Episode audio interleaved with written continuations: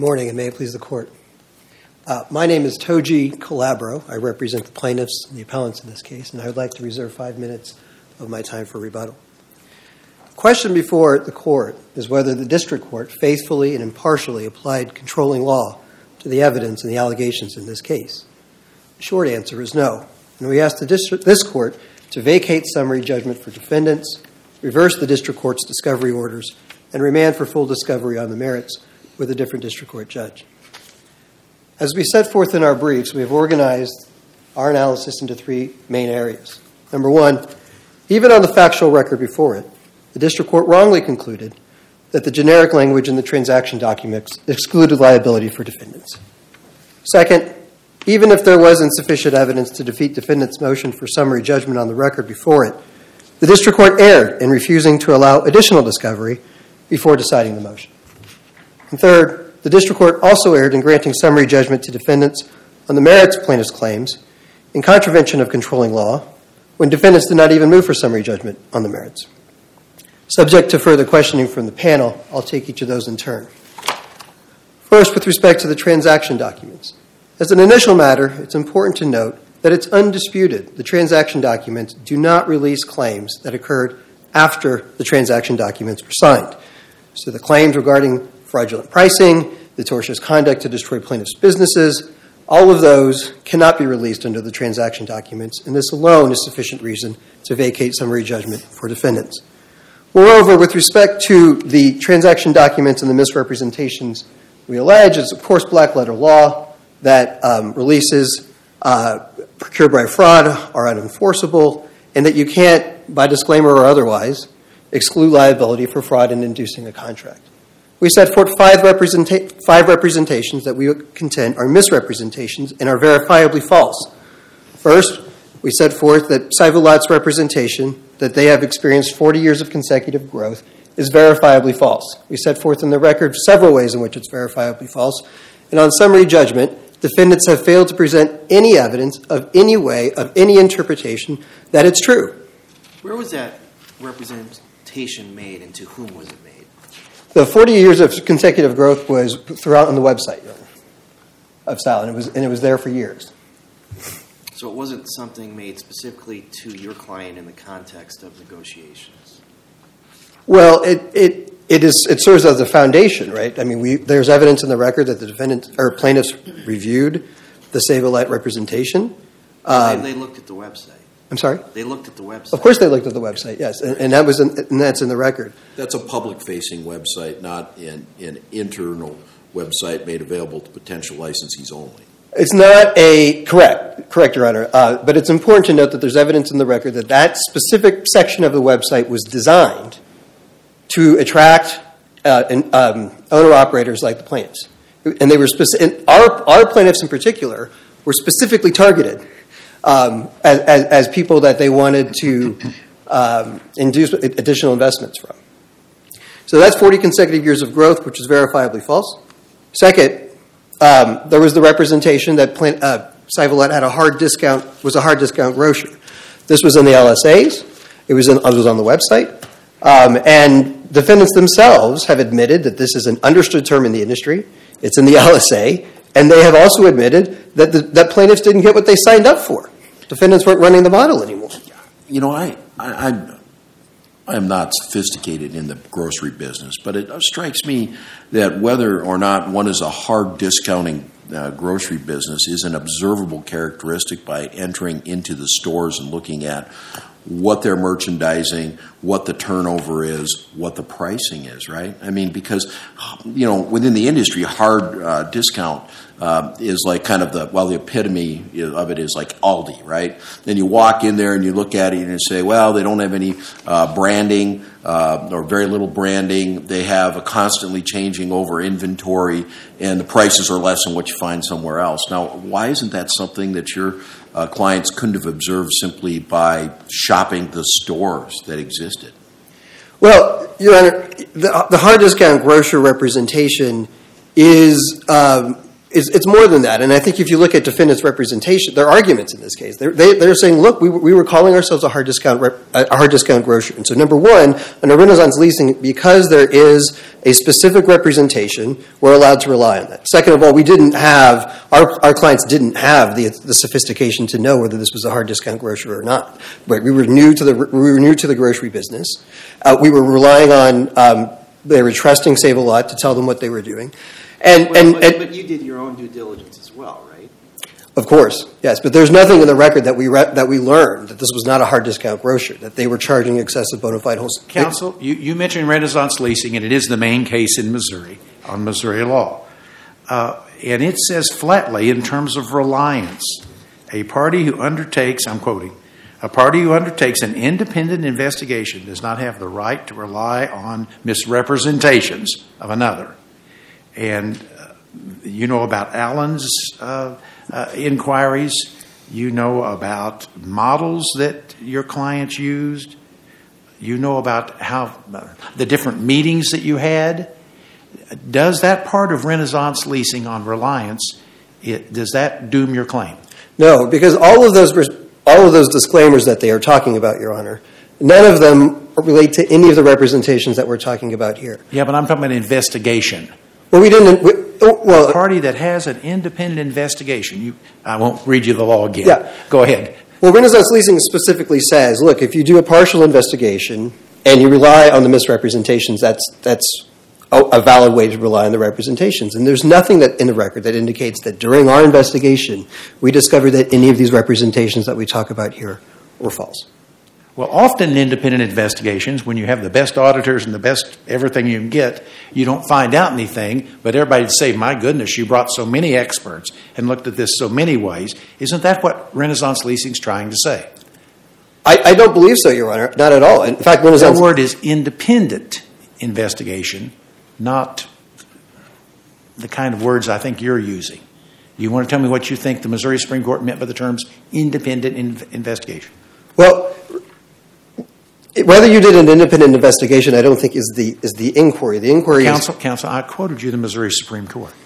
So independent investigation, I think, is pretty important. There are three different. There are three different uh, exceptions that Renaissance leasing talks about. Whether whether you do the partial investigation, whether you have whether the other side has superior knowledge, right, and whether there's facts out, outside of your outside of your knowledge, or if there's a specific representation made. This is the specific representation, and so if your investigation doesn't, if your investigation doesn't doesn't uncover the truth, right, then then you're entitled to rely on it, and the, the, the scope of your investigation and what your investigation should have discovered are all jury questions.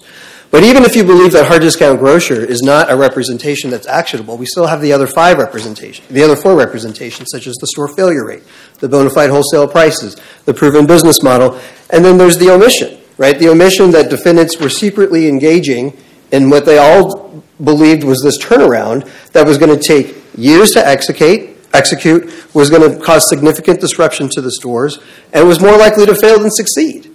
They knew that plaintiffs were investing in, in other mom and pop organizations throughout the country, were investing a million dollars, approximately a million dollars per store, and they didn't know anything about this dramatic, risky turnaround plan that defendants were planning to do. At the very least, Your Honor, and, but even if you don't think that on this discovery record, that summary judgment should have been denied. It was certainly error for the district court to grant summary judgment without allowing plaintiffs to complete their discovery, right? There was no discovery from Sal when the central question before the court was whether Sal fraudulently induced plaintiffs into these transaction documents. They allowed defendants to decide on their own what documents they were going to produce in, in uh, violation of Rule 34b2c. And there was no discovery post January 3, 2018. So even if you think that on this evidentiary record, and we have shown why the evidentiary record shows that summary judgment should be denied, but even if you think summary judgment was not properly denied on this on this record, we should have had, been allowed additional discovery to do that.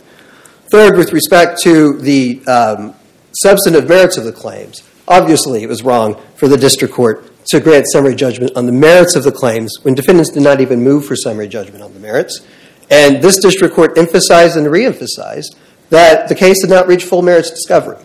Um, I'm seeing that my time for rebuttal is coming close. Uh, we rest on all of the um, arguments that we we set forth in the brief and before, and for these reasons, we ask that the district court, or this court, uh, vacate summary judgment for defendants, uh, and I will reserve the rest of my time for rebuttal. And you may. Mr. Simmons. Thank you, Your Honor.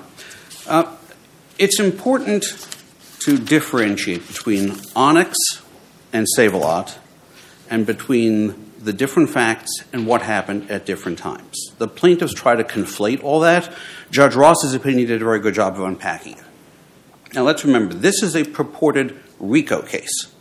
But as this court noted in the Craig Outdoor Advertising case in 2008, in Stonebridge in 2015, and reiterated just last week in the UMB Bank versus Green case, the court has rejected attempts to convert ordinary civil disputes, including what the court called ordinary commercial fraud, into RICO cases. And yet, the plaintiffs here concede, quote, this is an individual commercial dispute. That's the first line of their brief.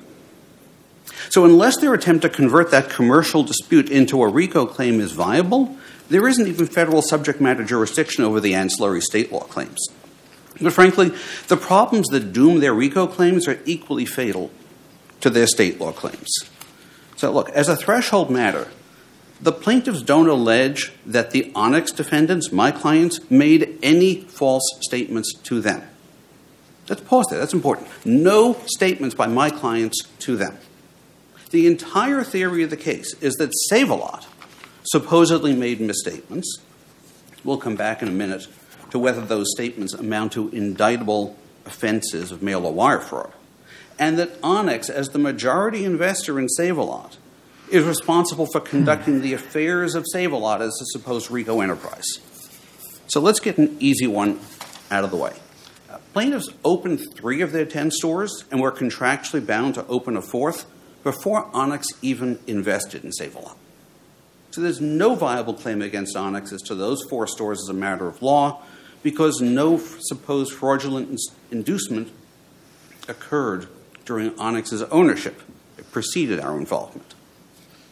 Next, they don't claim that even Save a Lot said anything new or different after Onex invested than it had said before Onex invested. The most they say is that Save a Lot repeated or failed to correct earlier pre Onex statements, and that Onex should be responsible for not forcing Save a Lot to correct those earlier claim misstatements. So let's take apart those claim misstatements. Uh, Mr. Calabro just went through some of them, uh, and whether any of them is an independently indictable offense of mail or wire fraud is required under 18 U.S.C. 1961 in the definition of racketeering activity. And we can start with the website statements. Each of the claimed website statements was present on the website, as Mr. Calabro just conceded, before Onex invested. There's no evidence in the record that Onex reviewed or approved them, even after it invested. The only evidence was from Onex's Matt Ross, who testified that he didn't remember even looking at the website and is not aware of anyone ever having raised the question of whether it was accurate or inaccurate. So, aside from the lack of evidence linking Onex to anything on the website, what did the website say? There was the 40 years of consecutive growth, the proven business model, and the hard discount pricing claim. Are any of those indictable acts of wire fraud? No. As the district court properly found, those are vague promotional statements. So, Do you want to address the Omnicare case, the Omnicare United States Supreme Court case of 2015? sure, there, there were plenty of opinions here, right? I mean, one of the reasons that these statements are not actionable, as Mr. Calabro said, is that they are generalized statements, right? They're generalized corporate puffery, they're generalized statements of opinion. We think we have great prospects. We think that, you know, our licensees can do well. None of that stuff is actionable. Uh, this court's decision in City of Plantation Pension Fund uh, in 2021 deals with this issue of corporate puffery. It is, I mean, I know, Your Honor, you're, you're, you're prone to ask what's your best case. I would tell you that is our best case here. Um, because it applies to all these generalized statements, whether it's the proven business model claim, the 40 years of consecutive growth claim, or the hard discount, all of Well, which are 40 very years- vague generalities. The 40 years is a closer call, wouldn't you admit? N- I mean, that, that's not generalized. That's quite specific, isn't it? Right, except we cited at page 28 of our brief several cases rejecting claims based on very similar language about unquantified growth, including the Meyer case out of Chicago that the district court relied upon.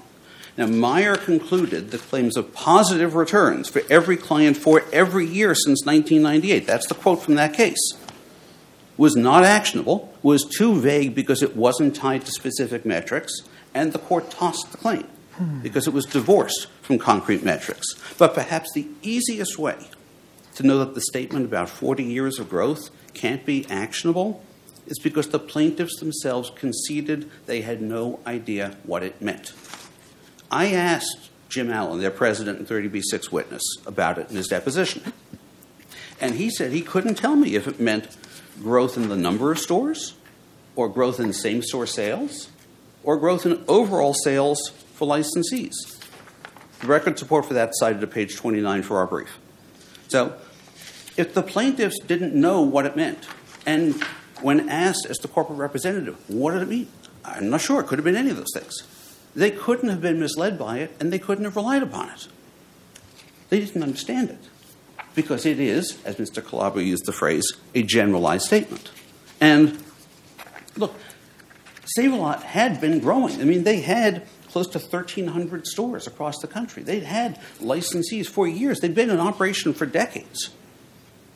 But on the question of were they talking about store count or revenue growth or profitability growth or growth if you looked at same store sales, each of which could be consistent with same with you know 40 years of growth, they didn't know. So they, they were not misled by something that they acknowledged was too general to understand. Proven business model, same way. You know, the plantation itself dealt with the phrase implementing proven strategies, um, which the court said was a paradigmatic example of the kind of vague and optimistic rhetoric that constitutes corporate puffery. Um, so, hard discount pricing. Again, that, that's puffery, and the plaintiffs themselves offered only the vaguest of attempts to define it. They said, well, lower prices than conventional retail stores using lean operations and a narrow selection of high volume items. You know, Judge Erickson, as you said, it wouldn't have been hard for them to develop evidence of what did you actually charge? They operated 10 of these stores. They know what they would charge. They should have some benchmarks. Okay, you charged us X dollars for Y product. Everyone else got it for something else. Zero evidence.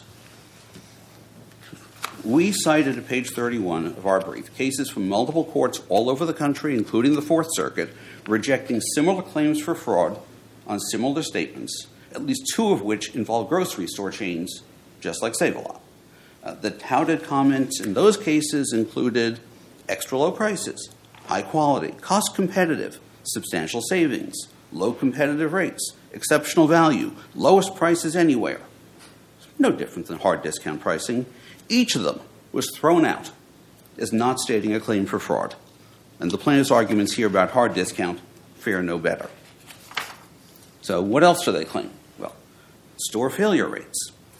They say that Save a Lot, not Onex, Save a Lot told them the store failure rate was 3 to 4 percent, uh, but those statements, if made at all, were by their own admission made in 2014 and 2015, which was long before Onex invested in Save a Lot. It's in paragraphs 108 to 113 of their complaint, appendix pages 405 to 406.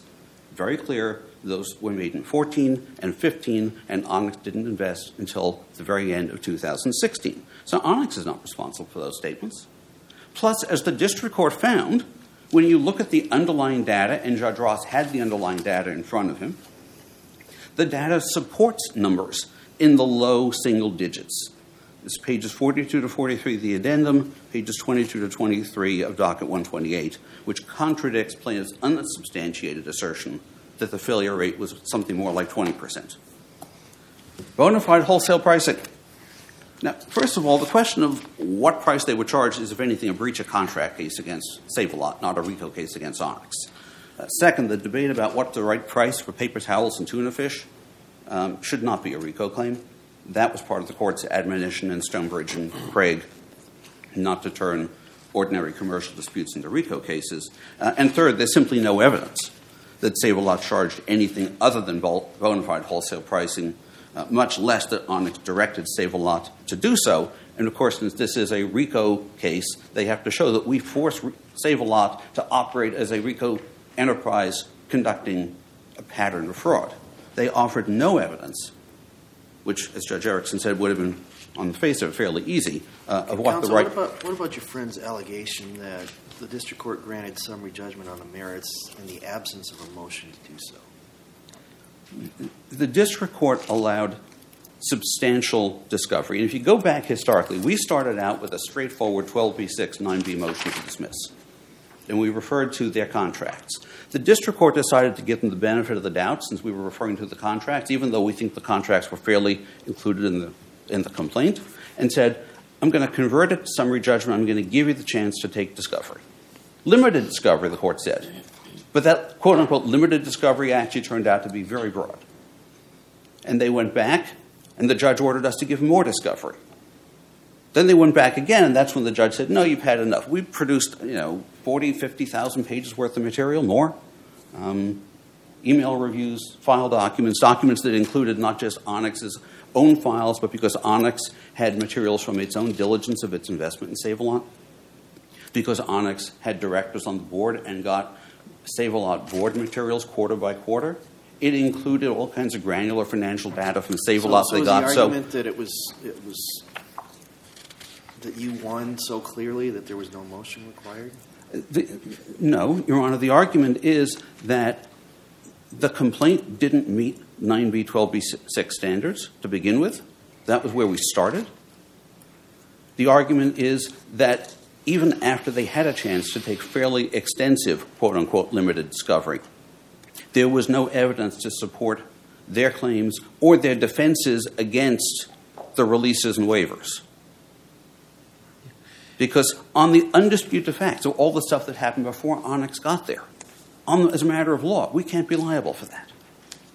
Right? On the undisputed facts about the nature of the commercial relationship, we can't be liable for that as a matter of law. On the undisputed facts about their diligence, as the Renaissance case said, as Judge Benton pointed out, we can't be liable for that. You know, I understand all that, but I, I still am a little bit hung up on the discovery management here. Okay. And the reason I'm hung up on it is this: is that you know um, the judge on his own converts a 12b6 motion into a summary judgment motion. Not the first time that's done. Uh, the judge grants limited discovery. Not the first time that's done. Then they go through, and there's a lot of documents produced.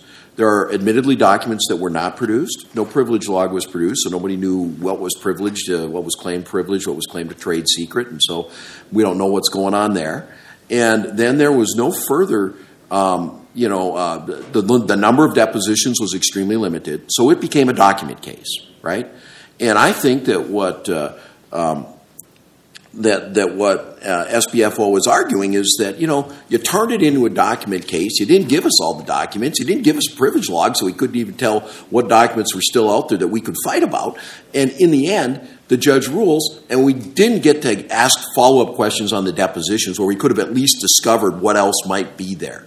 You know, right? And so that you know it just doesn't look to me like a case involving this many dollars, this kind of size, these kind of law firms that it was really as, as fully discovered as I might ordinarily expect. But then again, I might have just had a very different practice as a trial judge. than Right, and, and Judge Ross is obviously very experienced at managing cases. He is for, too, yeah. for a very long time. But maybe the easiest way to answer your question, Judge, is to take a look at what they said in response to the renewed motion for summary judgment in their 56F dec- declaration, docket 107. What do they say they still needed? And the answer is not much. They, they said they needed documents about the extent of the negotiations. Well, they were the negotiating party. They had those documents. It's within their own knowledge. Whether the plaintiffs had a choice to reject the terms. Well, their 30B6 witness testified because I asked him this. He said, Yeah, sure, we could have walked away at any time. In fact, there were several sites that they looked at they did walk away from. So that was not something in need of further discovery. And indeed, they again, they know whether they had a choice and they have their documents. Um, the party's sophistication and bargaining power. Well, there was record evidence of that.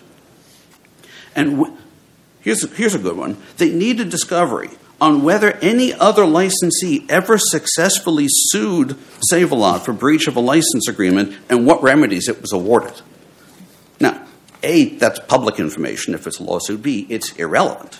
Um, and then finally, and I see my time is up, paragraph 16 of that 56X declaration concluded that plaintiffs believe they have sufficient evidence to defeat summary judgment.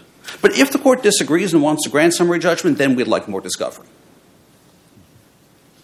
They had a fulsome record, Your Honor. And with that, unless there's any other question, I will. Seeing none, thank you for your argument. Mr. Calabro, we're back to you. Thank you, Your Honor. I went back and looked at the Renaissance leasing case uh, just because I'm not sure I heard the full quote from Your Honor, but that, that, case, that quote does say a party who undertakes an independent investigation does not have the right to rely on the repres- misrepresentations of another. And in the very paragraph, it then goes on to talk about the exceptions. And we're saying here, these are the exceptions, right? We talk about how the investigating party makes only a partial investigation and relies on both the results of the inspection inspection and the misrepresentation. The buyer lacks equal footing for learning the truth, and the seller makes a specific and distinct misrepresentation. Either one of those exceptions would be sufficient, and here we have all three of them. There's nothing in the record that indicates that we actually learned the truth behind any of these five misrepresentations, and most importantly, there's no way we could have learned about the omission that as we were as we were barreling into these invest, into these uh, stores, when we were investing millions of dollars into these stores, secretly Onex was planning a massive change to the business that they knew was going to take years to execute, that they knew was going to cause substantial disruption to the stores, and that they knew had a less than 50% chance of succeeding. The idea that we were saddled with hidden risks is absurd. Now, I want to go back to some of the things that Mr. Uh, Uh, Simmons discussed, yes, ordinary civil disputes are not RICO claims. Of course, we all know that. Has the Supreme Court said that? Now, this court has said that. Has the Supreme Court said the that? The Supreme Court has absolutely not said well, that. Well, how close have they come to saying it? They've, in fact, said multiple times that we have repeatedly refused to limit RICO. Of course, it applies in the garden variety case. You look at the Sedima case, you look at the Bridge case. RICO is much broader than common law fraud, and, and, and, and it couldn't be clearer. Now, why did I think some of these previous cases that this court has uh, said that for is what they're saying. Look, you, if there's no pattern, if there's no enterprise, of course you can't then take a regular garden variety RICO uh, commercial dispute and then convert it into a RICO case because you don't meet the elements of RICO. That's not a surprise. But here, when the elements are met, you have a claim, and you and it, RICO is to be read broadly, and particularly with respect to private rights of action, as we as the Supreme Court wrote, noted in Sedima. Counsel, assuming we agree with you on the merits, you ask us to take Judge Ross off the case. We rarely do that. Yes. I don't see any basis in your brief for that other than that you disagree with the holdings below. Well, Your Honor, I, I understand that that is a very rare case, and, I, and, we do, and we understand that you don't do that lightly. But when we have a judge who says that his mind is made up, no further discovery is necessary, he's granted this weird discovery procedural posture that uh, um, Judge Kobes, uh, not Kobes, sorry, Erickson mentioned, um, and he just goes against uh, controlling law. You know, my clients are having a real hard time believing they're getting a fair shake here. Now, I leave it to the court to decide whether whether we've met the standard. But if the standard, as we wrote it in, in Toomey, is would a reasonable person, knowing the facts of this case, have a reason to question whether they're getting a fair shake. Does everything you've mentioned arise from the context of this case? Yes. Thank you. So another uh, point that Mr. Simmons made was that there were no statements by Onex. But again, that's not the inquiry. First of all, remember, we haven't had discovery on the merits. And the sole focus of the summary judgment motion was supposed to be whether Sal fraudulently induced plaintiffs into the transaction documents. So with respect to this summary judgment motion, that's what we were focusing on.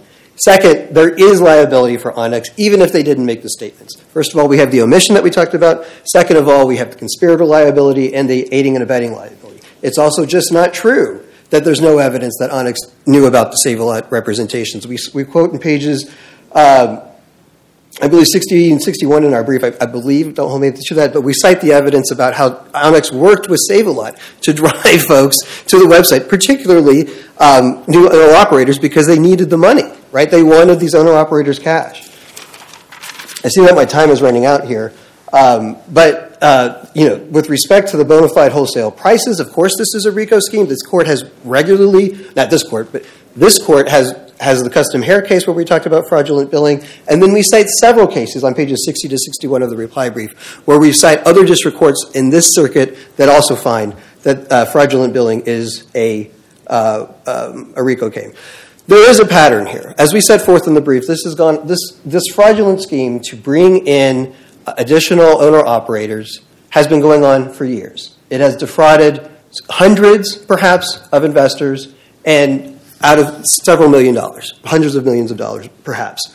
Um, I see that my time is, is, is elapsing. My clients are simply asking for a fair opportunity to go to trial, and for those reasons, we ask that the district court's summary judgment be vacated. Thank you, counsel. Thank both counsel for their arguments. Uh, case number 23 1786 is submitted for decision by the court.